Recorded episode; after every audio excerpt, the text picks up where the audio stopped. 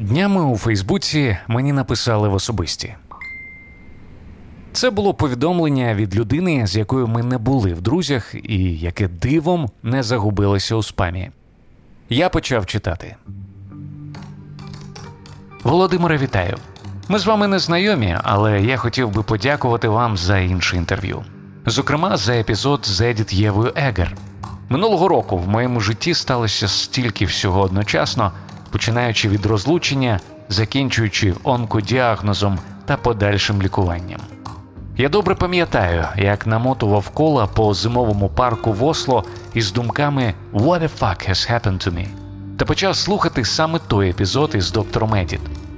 І хоч тодішній мій стан був значно далекий від того, що пережила Єва, але я відчув, як її історія резонує з моїми переживаннями.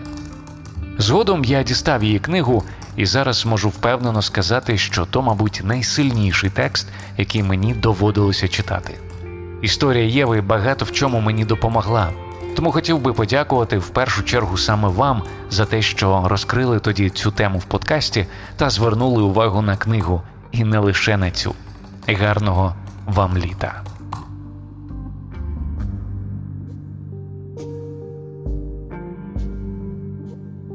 Друзі, зізнаюся, такі повідомлення дуже цінні для мене, адже доводять, що все, що я роблю, не дарма. І перш ніж ми почнемо, хотів би сказати дві речі. Якщо ви зараз також проживаєте не найпростіші часи, хочу, аби ви відчули підтримку усієї спільноти іншого інтерв'ю і мою особисто. Друге, якщо у вашому житті щось змінилося завдяки нашому подкасту, дайте мені про це знати у Фейсбуці, Телеграмі або на пошту. Я буду дуже радий вашому повідомленню. Ну а ми починаємо. Найточніше російське суспільство можна охарактеризувати як суспільство людей, які об'єднані спільним злочином. 33 роки в журналістиці ці роки там невдач. Там я програв свій бій там. Хохол це найм'якше слово, яке вони, почують. А так бандеровець, понадкусаю, сало привез, борщ наш, понял? Ви як воровали газ, так тоді треба було вас захватити. За манерою спілкування українське умовне бидло це десь приблизно професура МГУ. Для мене більшою людиною є там безхатька з київського вокзалу, ніж там найдорожчий співак Росії, який просто в вологих труселях прокидається. Привіт! Мене звати Володимир Анфімов. Це подкаст інше інтерв'ю. Герой кожного епізоду це особистість з унікальною історією, незвичним досвідом або набором знань. Ми говоримо про злети та падіння, перемоги та факапи, і найголовніше уроки, які зробили наших героїв тими, ким вони є зараз. Якщо досі не підписалися на нас, обов'язково зробіть це саме зараз, аби не пропустити свіжий випуск. Я дякую всім, хто нас підтримує на Патреоні, patreon.com інше. Це ваша інвестиція в розвиток незалежного українського подкастингу. Сьогодні на вас чекає розмова з неймовірно цікавим героєм. Це Айдер Муждабаєв, відомий український та в минулому російський журналіст, медіаменеджер та відеоблогер кримсько-татарського походження. Народившись у Тамбові, він побудував успішну кар'єру спершу у себе на батьківщині, а потім і у Москві. Відкрито підтримував Євромайдан та засуджував анексію Криму. Розчарувавшись у російському суспільстві і наживши там чимало ворогів, в 2015 році приїхав до України. Відтоді працює заступником гендиректора кримсько-татарського телеканалу АТР та є автором популярного youtube каналу. З 2016 року є громадянином України. Ми зустрічаємося з Айдером за кілька днів після закінчення його досить тривалої подорожі західними областями України. Повернувшись до Києва, він вирішив перейти в побуті на українську. Ну, е, якщо чесно, я і так е, розмовляв українською е, у побуті, але просто я скористався шансом такого занурення в україномовне суспільство, бо там, де я був, це Підкарпаття, це Івано-Франківськ, це Буковина. Ті люди, з якими там спілкувався, вони між собою спілкуються українською. Я теж спілкувався українською, і і так пощастило, що і ті люди, з якими я подорожував, вони теж українською розмовляють. Це було таке щастя, бо ти знаєш, як е, у Києві це все відбувається. Так, одне слово російською, інше ну, українською. Ну, пішло так. І багато русизмів там, а там ну, може специфічна для тих регіонів, але е, не русифікована точно мова. І я думаю, ось це шанс. І це не те, що я там хайпував, там збирав лайки. І це я фіксував, я зафіксував свою обіцянку собі. Ти колись давав собі обіцянку перейти повністю на українську? Ну я я просто спочатку, коли репатріювався в Україну, я думав, що це відбудеться природним шляхом. Я почав читати українською десь у 2010 році, здається, я підписався на українські новини і читав виключно українською. І тобто текст я розумів.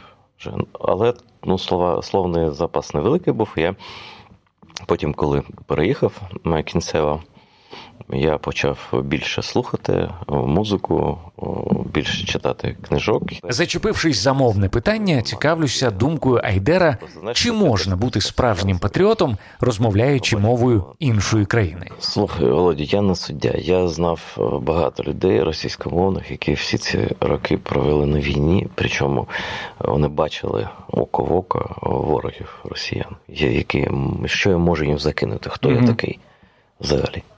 Я навіть на Майдан тільки приїжджав там три рази. Я думаю, що просто ми живемо зараз, але треба думати трохи далі. І, До речі, всі ці російськомовні люди, ветерани, яких я знаю, вони розуміють, що перехід на українську мову. Це правильний напрямок, угу. і їхні діти розмовляють українською мовою, і тут навіть просто не тільки ветерани, Просто ну вже ну, якщо він е, розмовляє з суржиком, ну що він літератор, що навіщо йому там бездоганність мови? Так Ча. він же не ну тобто тут засуджувати немає зовсім е, за що, але як тенденцію, всі патріотичні люди вони розуміють, що без мови в майбутньому просто нас на нас чекає поразка. Мова це зброя, це 100%. І е, я наведу дуже простий приклад. От ось найпростіший. Ось у нас заборонені ці пошуковики. Так, Яндекс, Рамблер, Рамблер. І це дуже дуже класно. І, типу, ми так відокремилися від російського сенсового середовища. Залишився нам Google, який, типу, такий ну, американська компанія, але є. Але я е, нещодавно просто поставив випадково, просто стало цікаво е, такий експеримент. Я під час загострення в Ізраїлі угу. Я забив е, слово Ізраїль в пошукову стрічку російською мовою спочатку Ізраїль, а потім українською. Тобто це слово, це просто слово, воно по-різному да, пишеться. І я просто експеримент можна було було там роздрукувати і показувати, як це працює навіть е, навіть у Гуглі. Угу. Ізраїль російською мовою. 10 е, з 9 перших новин російські пропаганда. Хм. Якщо забуваєш українську мову Ізраїль, то навпаки. Тобто там взагалі російських джерел немає. Я не про зміст е, новин, я про те, що ну зміст зрозуміло там. То це просто приклад. Тобто, це е, навіть така, нібито дрібниця, як запит у пошуковій стрічці, це так працює просто як міна. Бах! І тебе прилітає 9 із 10 е, мін з Росії. Ти знаєш, це дуже класний приклад того, як формується власне інформаційна бульбашка. А в залежності від мови, якою ти спілкуєшся, да, ти ти ну, зараз робиш запит, і ти отримуєш зовсім іншу інформацію, яку б ти міг отримати. Зерка, я би сказав, дзеркально. Слухай, е, про е, лайфхаки. А, Ти, звісно, зараз кажеш, що ти ще там не не бездоганно, але тим не менше, ти цей шлях і цей крок зробив.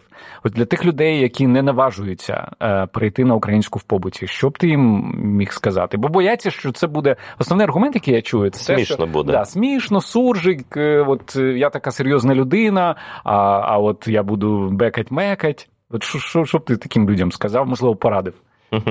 Я все життя був антирадянською людиною, я не знаю, як це радити іншим. Я я просто приклад свій а там думайте самі. Перше, щоб не соромитися, потрібно, звісно, набрати певну кількість слів. Угу ну, достатньо, щоб спілкуватися, якщо ми говоримо про побутові побутові ситуації, тобто магазин, кінотеатр, Тощо, транспорт. Е, якщо у вас е, ви почнете в транспорті звертатися до інших людей українською мовою, це ж дуже просто. В магазині звертатися дуже просто.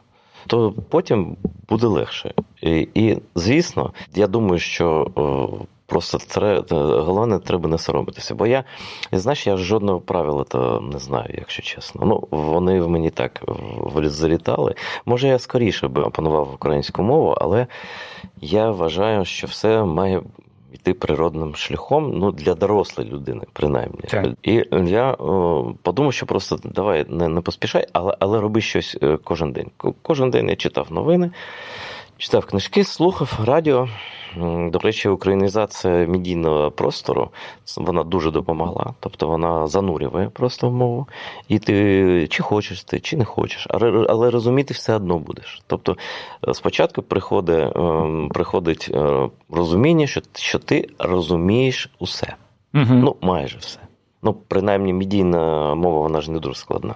І ось ти, коли ти розумієш, ти все це розумієш. Ну мені допоміг. Ем, я я почав пости писати українською мовою. Спочатку це був було жахливо. Я так я визнаю це. це. Тим не менш, у більшості випадків відео на своєму youtube каналі Айдер записує саме російською. Запитую, чи планує від неї відмовлятися. Я не хочу. Не хочу. Навіщо? Не знаю, я, Якби я розмовляв іспанською бездоганно, я б користався іспанською. Це пів півсвіту. Це просто можливість, це зона враження мого, моєї збро... моєї зброї. І це ж класно, що е, слухай, ну ось ми з Бабченком переважно російською пишемо. Ну я я українською пишу десь половину. Ну просто я Е, так думаю, як редактор, який, для якої аудиторії це буде цікавіше. І якщо я українською внутрішню тему, я не буду російською. Це взагалі не їхня справа. Угу. А якщо ця тема вона може якось вплинути, навіть якщо вона Хоча ні, вже вже вони вони звикли звикли до цього. Вони перекладають мої пости Серйозно? і читають їх в ефі, в ефі, в етерах там Соловйовські програми, чи то ідіотки Скабєєви. Що тобто, ти що ти в ці моменти відчуваєш, до речі? Коли... Я відчуваю, що я потрапив в ціль. Ага. Я потрапив у ціль. І це дуже-дуже класно, бо ось просто днями було. Це так, так класно. Просто я такий задоволений ходив. Я думаю, блін. Тут думаю, що всі свої 33 роки в журналістиці ці, ці роки там невдачі. Там. Ну, Звісно, це невдача. Я програв свій бій там. Е, тобто нічого не відбулося. Імперія перемогла, і вона я не не вплинув на думку людей, так як я хотів, і колеги мої. Там багато хто намагався, але потім хтось зрадив, хтось там злився тощо. Але коли я таке бачу, коли Скабєєва таке каже, я, до речі, думаю, що в якомусь вигляді треба це показувати українцям. Я не знаю, як якби був справжній антипропагандистський канал, там би нарізку би робили і показували, бо багато матеріалів. Ну, які... Яніна Соколова намагається. Ну, молодець. Це робити ну, слух, я просто вважаю, що просто це на загальнонаціональних каналах має бути програма щоденна, яка показує, що вони про нас думають. Це така антіатрута, бо е, вони кажуть, це від ось ця Скабєєва читає Скабєєва читає мій пост і пост Аркадія Бабченка про смерть Мінчова. До речі, там нічого такого не, не, не було. Я просто сказав, що він спонсор тероризму, він е, підтримав Путіна, він підтримав е, анексію окупацію. Ну, то що в першу чергу так, він не тобто, режисер в цьому ну, контексті. Так, а так, людина, просто яка... сенс, тобто, ну грубо кажучи, якщо е, спіймали якогось маняка, який вбив 100 людей, а він ще ще там писав вірші, то новина ну, має виглядати так. То спіймали маньяка, який писав вірші, а не поет став маньяком. Там, так, ну, так. Тобто, до, до речі, тут дуже перевіряється професійність українських ЗМІ, хто як подав. І ось що головне, те, що він злодій для нас, так точніше злочинець. Злодій злочинець. це ну, да, злочинець, злочинець для, для нас. Чи він хто? Да, mm-hmm. В першу чергу. Це нормальний журналістський підхід просто. І м, вони це цитували. Потім там і цей самець, як прізвище не пам'ятаю, сказав, що скоро вони отримують своє. Ну тобто ми маємо бути вбито, напевно. Ну, якось так це mm-hmm. звучало, але мені все одно. А вона, вона сказала: знаєте що? Вона перед цим сказала, але все це ну, все це uh-huh. якби об'єднується за сенсом. Знаєте що, е, дивлячись, а вона подводку робила під це знаєте. Вона, вона просто кричала, дивлячись, як ви, українці, поводитеся, як ви допускаєте свою бандерівську владу. Це Зеленський, до речі, бандерівська влада. А якщо хтось хтось це не знає, цього не знає, це жарт року. Це не жарт, а мені постійно це кажуть. Але головний сенс, який вона несла, вона сказала, що ми не браття. Все все ж таки, oh. ми не браття, ми не браття. Вона повторила це декілька разів.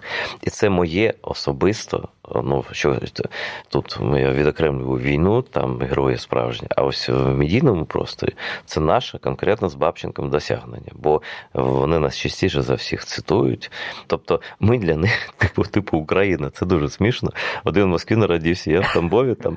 А ми для них Україна, тобто вони сприймають ось таке ставлення до російських там зірок да, російських всіх цих е, потвор, вони сприймають як стало. Ну не тільки нас, я перепрошую, багато вони цитують. Ну просто ми для них таке, ми дратуємо їх найбільше, да? напевно, через те, що вони нас знають. І навчилися, знаєш, українську читати, перекладають Клас. так уважно. Ти лагідну українізацію ще й там, там то робиш. все, вони просто там там на екрані великому, на всі там їх там 28 е, там, е, часових поясів. Да, Там там просто цитують повністю мій пости. Це не перший, не другий, другий випадок. Вони цитують е, мої інтерв'ю з телеканалу АТР Кримсько-Татарського. Вони перекладають українських політиків, вони їх трактують це неважливо як. Але я дуже вдячний е, цій тупій пропаганді, яка доносить дослівно мої е, тези і про русський рейх, який має бути зруйновано, і про все все все дослівно до росіян. І я думаю, що кожна ця програма вона рятує і ще якесь хороше життя, хороших людей, там, які мають всі за можливостями звідти емігрувати, бо там не можна ростити дітей. Ну слухай, і сам той факт, що Скабієва визнала нарешті, що ми не браття. Ну, це, це ну вже... тут тут класно, ми радіємо з Аркадієм, тобі приємно ось чути, так? Але це може означати ще інше. Ще... Але це теж плюс е, скоріше, ніж мінус. Ми чу... Якщо вони так, я просто пам'ятаю 13-й рік під час Майдану, як змінилася риторика пропаганди. Вони як розчоловічні будуть розлюдені. Ну, мабуть, не можна перекласти. Не можна, да? Ну, ну, дивись, навіть е, такі слова рейху вони не прикладаються, це їхній сенс. Ну, розчел... Я вживу uh трофейне слово розчоловічування. uh Українців вони почали з тези, що є хороші українці, uh а є погані. Погані це всі ці добробати, волонтери, всі ці бандерівці, майданівці тощо там. Але зараз тут треба розуміти, що випадкових слів, ну крім лайки, це тут творчість не обмежена на російських телеканалах. Крім лайки, все, що має хоч якийсь сенс, це проговорено з редакторами, і з кураторами, затверджено. Угу. Якщо вона несе і повторює такий сенс, що ми не браття, ми не браття, ми не браття. Я боюся, тобто я цього не боюся, але це може може означати, що вони почали другий етап розчеловічування українців, де вже майже всі українці, тобто українці як нація, угу. вже не люди, вже, вже вороги, не брат. Так, а це відкриває шлях. Ну, пропаганда ж вона це перший ешелон військ. Це відкриває шлях до тотальної, широкомасштабної по всіх кордонах, включно з Білорусі зараз війни. Це просто факт. Це треба сприймати. Це ніхто ніхто в цьому не винен, але це треба тверезо розуміти, що якщо вони переходять на таку риторику. Ну, бо в брата стріляти якось звісно, не альо. Звісно. А коли вже не брати, а всі погані. І до до речі, я звісно, я думаю, що що е, тебе не слухають ватники умовно, чи там е, яка різниця, але якщо хтось з них чує, чи у когось є браття. Сестри там, родичі тут в Україні, які ще там не розуміють реальності, ну скажіть, передайте їм, що для них усіх ви хохли, бандерівці, без розподілу, там хто краще, хто гірше. Ви всі вороги, і вас не чекає нічого, крім смерті, якщо вони сюди прийдуть. Вони розбиратися не будуть. Тим більше, що е, їхній спосіб війни Це Друга Чеченська війна і це грузинська війна, це бомбування. Вони е, розуміють, що на землі вони не переможуть ніколи. Вони програли з тріском чеченську першу війну, mm-hmm. е, спробував зайти просто в місто, в міста. Вони отримали такі звіздюлі, що запам'ятали це надовго. І тому вони будуть бомбувати, стріляти ракетами. Тобто, якщо почнеться повномасштабна війна, це буде спочатку пропаганда, найжорсткіша, що ми можемо, мусимо е, бомбувати е, будь-які об'єкти, навіть е, міста в Україні, бо там живуть не зовсім люди, а живуть мішені. І а потім вони запустять ракети, а потім вже пустять танки. Тобто, і вже потім піде піхота, бо вони знають, що їхня піхота, вона ну тільки там, ну може, є є там окремі частини такі дійсно підготовлені, але більшість військ російських це зброд, просто зброд е, такого напівтуремного кола. Під час підготовки до інтерв'ю з Айдером Муждабаєвим я наштовхнувся на цікаву метафору нашого сьогоднішнього героя. Він порівнював російське суспільство з розсолом, потрапляючи у який починаєш втрачати людські якості. Під час нашої розмови Айдер зробив ще одну характеристику того суспільства. Це шовіністи, інтернаціоналісти, тобто люди, які ненавидять в різні ступені, але всіх навколо. Всіх навколо, я підкреслю. І коли будь-яка людина іншої національності туди потрапляє, вона стає там америкосом, тупим піндосом, піндосом хахлом. Ну, коротше, вони до будь-якого народу в них є принизлива е, призв'язка. Угу. Це перше. По-друге, чому там так легко Путіну вдалося їх об'єднати? Дуже просто. Це вже теж е, певним чином кримінальний випадок. Е, найточніше російське суспільство можна охарактеризувати як суспільство людей, які об'єднані спільним злочином. Mm. Ну ти ж знаєш, пов'язати кров'ю. Це так, partner in crime є англійською. Це така да. розумна людина. Я вчив англійську мову in a Tambov school in, in criminal district of my town. Oh, yeah. Tambov City. Tambov Wolf is your comrade. Слухай, ну мені дуже цікаво ось цією твоєю гіпотезою про розсол. Це ж дуже просто. Це дуже просто, але мені цікаво е, поговорити про е, про тебе, коли ти був в тому розсолі. Е, моє питання таке: чи можна залишитися людиною, перебуваючи там? І чи відчував, можливо, це не зовсім приємна така рефлексія, ні, ні, ні, але слухай, це нормально. Я але, зараз але, скажу але, правду. Але, але мені цікаво, чи відчував ти на собі?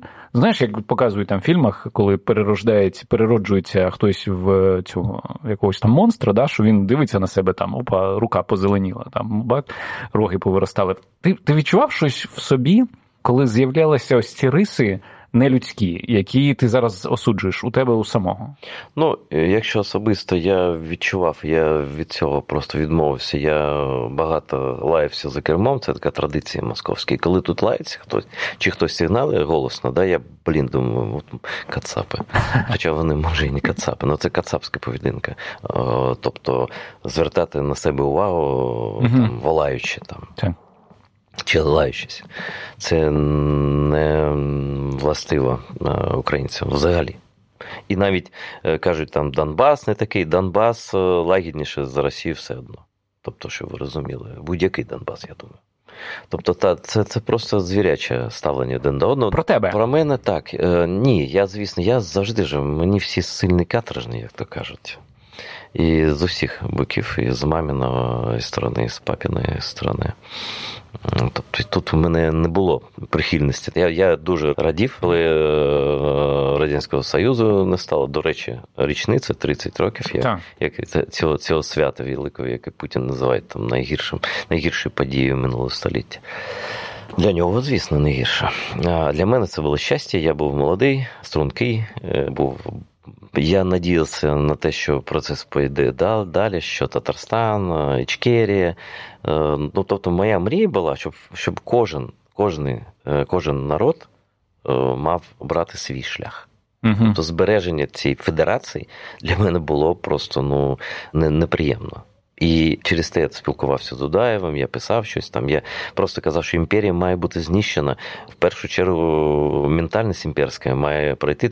Тобто е, західність а тоді в Росії багато говорили і Путін говорив про наш шлях до НАТО, до Європейського так. Союзу. Просто всі всі ж молоді такі. Е, а хто не молоді, ті багатьох там пам'ять акваріумним риб, риб не пам'ятають. А я пам'ятаю. Тоді це, цей дискурс був був модний. Я, Але всі мрії там накрилися мідним тазом.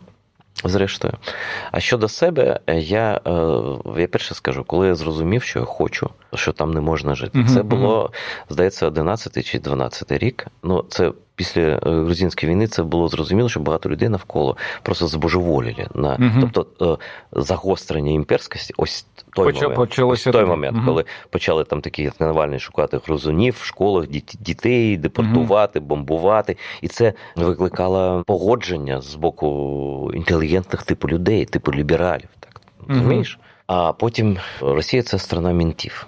Угу. Країна мінтів. І є такий поет російський, до речі, він називається себе російським націоналістом, але він такий націоналіст, який проти е, війни з Україною. Є такий маленький, малий відсоток один. Він так, такий алкоголік, там нормальна людина. Тобто він він рятується таким чином від розсолу. Він проспіртований, тому його розсол його не бере. Угу. Я надіюся. Всеволод е, Ємелін. І він написав, як це не дивно, найкращий вірш про Майдан російською, ну не українською мовою. Хм. Він такий не, не дуже довгий. Але е, там є такий стовпець. Мент у нас кум королю, а у них об'єкт насилля. Хм. Це, це під час Майдану було. Тобто він зрозумів різницю, коли хм. людина залякана мінтом, і коли людина не залякана, коли вона готова, коли вона має гідність, і жодний мент не примусить е, людину відмовитися від гідності. І я завжди відчував себе вільним в Криму. І коли я приїжджав до Криму через Київ, там чи через Запоріжжя, чи через ну просто через Україну, коли зупинявся, спілкувався з друзями, з друзями, мене тут були друзі, і журналісти в тому числі. Я завжди відчував себе навіть на побутовому рівні людиною просто. Я я тоді сказав, що ні, ми приїдемо. Перша спроба була в 2012 році. Я приїжджав навіть сюди під час, е, чому я добре пам'ятаю час, е, був чемпіонат світу. Ан- Англія грала чи з Італією, не пам'ятаю. Англійців багато на хрещатку було. Але та тоді влаштуватися не вдалося, і це на щастя, бо я не розумівся на українському медійному ринку і міг потрапити не туди. Угу. А вже кінцеве рішення я прийняв під час майдану, звісно. Як змінилося життя Айдера після переїзду? Що його вражає в Україні? В чому вбачає свою місію та що хоче сказати людям, які продовжують ходити на концерти російських зірок. Про все це вже за мить. А просто зараз хочу нагадати, що інше інтерв'ю існує за підтримки слухачів. Кожен ваш донейт це інвестиція в розвиток незалежного україномовного подкастингу. Запрошу вас долучитися до спільноти друзів іншого інтерв'ю та стати нашим патроном. patreon.com інше. Ще один спосіб підтримати подкаст це перевести будь-яку комфортну для вас суму через банку від Моно. Усі лінки в описі до цього епізоду. Ну а також хочу нагадати, що у нас є класні інформаційні партнери. Це на часі. Це медіаплатформа сучасних українців, де можна читати та публікувати класний контент, а також дізнаватися і обговорювати найсвіжіші новини. На часі.ком. А ми продовжуємо. Приїхавши з Росії до України, Айдер Муждабаєв відчув, що в нього з'явилася місія. Моя ця русофобія, е, така, е, яка комусь може кажеться надмірною, це це я роблю захист. Я роблю захист, я роблю ментальну стіну. І я думаю, що свої там цегли я успішно кладу всю, всю стіну. Ну, ну, Поясни захист від чого? Він менталітету російського. Я пояснюю українцям. Тобто, моя мета, щоб мінімум людей в Україні мріяли про відновлення братних uh-huh. стосунків з цими росіянами, з де, де, з дерешизованими росіянами, коли при словах Велика Росія вони будуть казати Ні, ні, не кажіть так. Ми нормальні люди, ні, жодної великої Росії не існує. Ми просто народ, який поруч з вами живе, і uh-huh. який має походження від вас колись там, але там ну таке. Ось а не навпаки. Вони вони ж все все навпаки. І це моя моя місія просто. Пригадуючи свої роки у Росії, Айдер не без суму каже, що даремно втратив 43 роки життя, і не втомлюється говорити про свою журналістську кар'єру там як суцільну поразку. Питаю, чи є хоч щось, чим пишається. Я пишаюсь тільки виключно тим, що я отримав е, безцінний досвід, який я зараз е, транслюю і транслюватиму. Е, що наскільки звіряча країна ця, наскільки це збочене суспільство, що проблема не в Путіні, і це ілюзія. І кожен українець не треба так робити, як то каже, не, не повторюється цей трюк. Реально Але це. якщо захочете просто довести собі, що Мождабаєв не бреше, просто треба поїхати туди і почути, як вони про українців кажуть.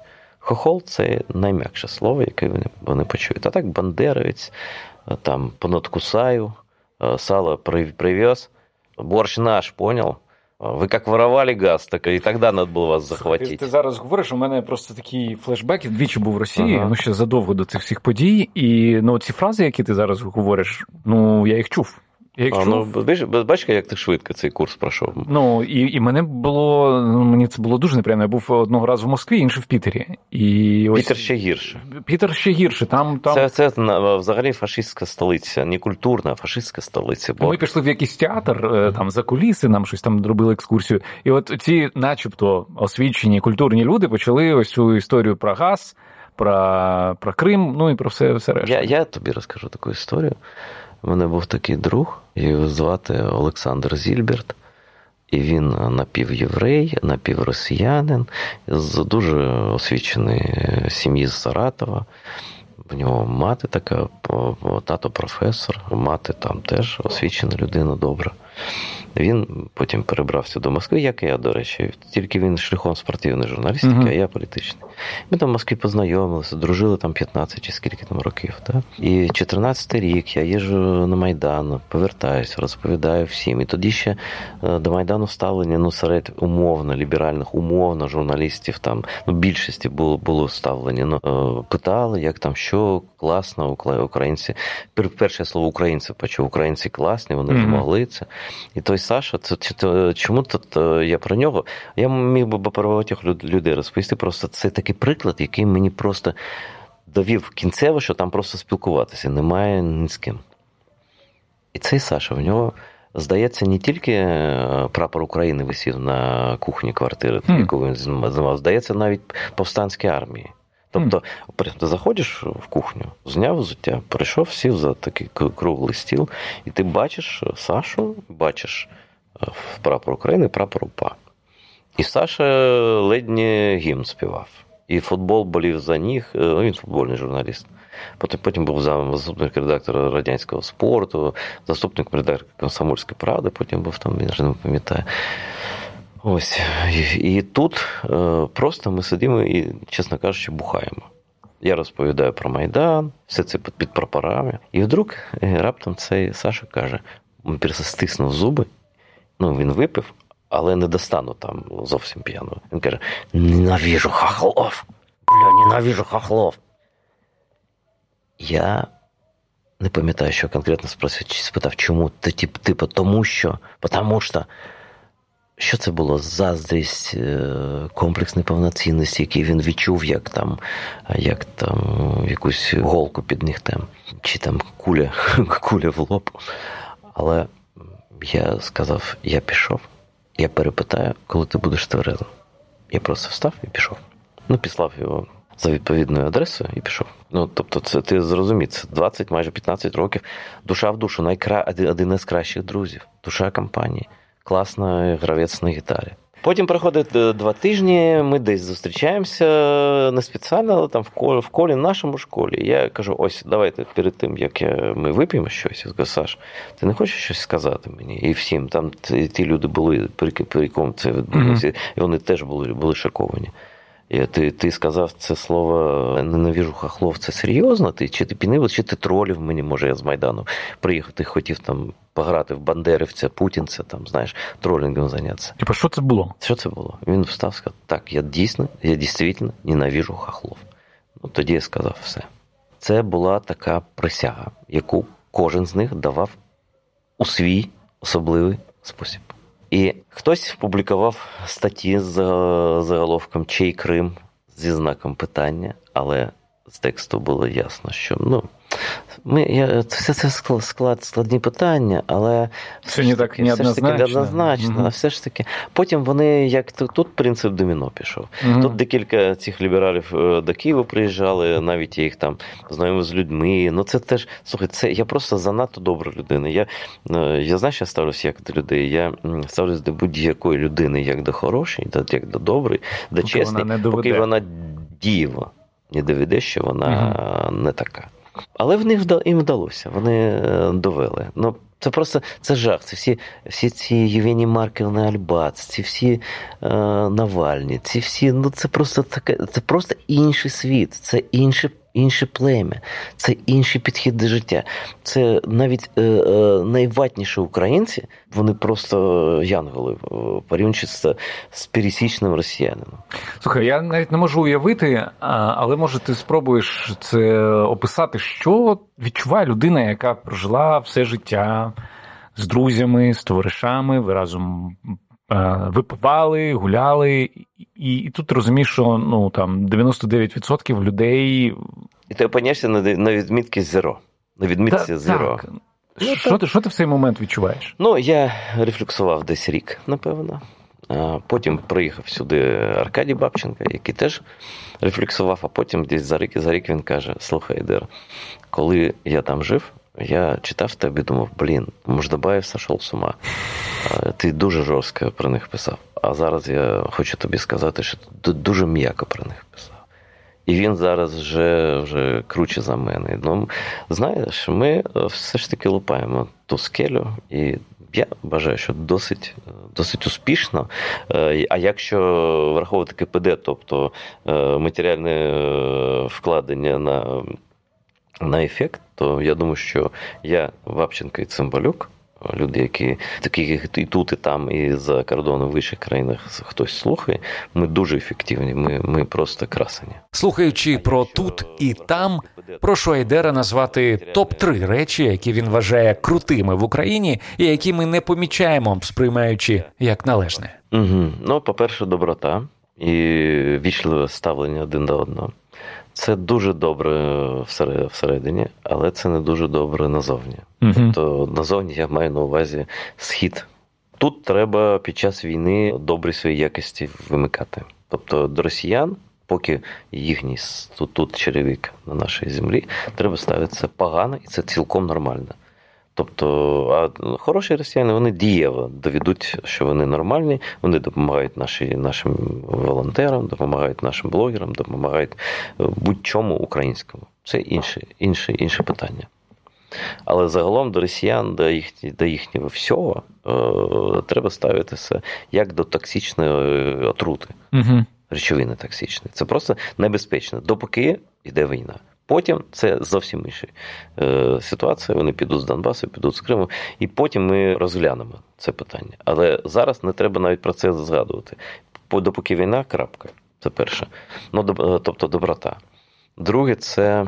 Ну, може, не всіх це стосується, е, не стосується там прихильників, поцінувачів Бастик, якогось там Міладзе. Але це гідність. Все ж таки, я моє коло це люди дуже гідні. Це люди, які і на війну можуть піти, і і захистять будь-яку людину на вулицях. Але третє це м, стандарт спілкування в місті mm. і в, в закладах будь-яких. Як ось, я помітив, що під час першого майдану жодного там п'яного не було, і жодного там так стільки народу було, але навіть там там пляшка угу. не розбилася. І другий майдан такий же був. Це просто інші обставини, не не залежні, не за бажанням тих, хто так. протестував.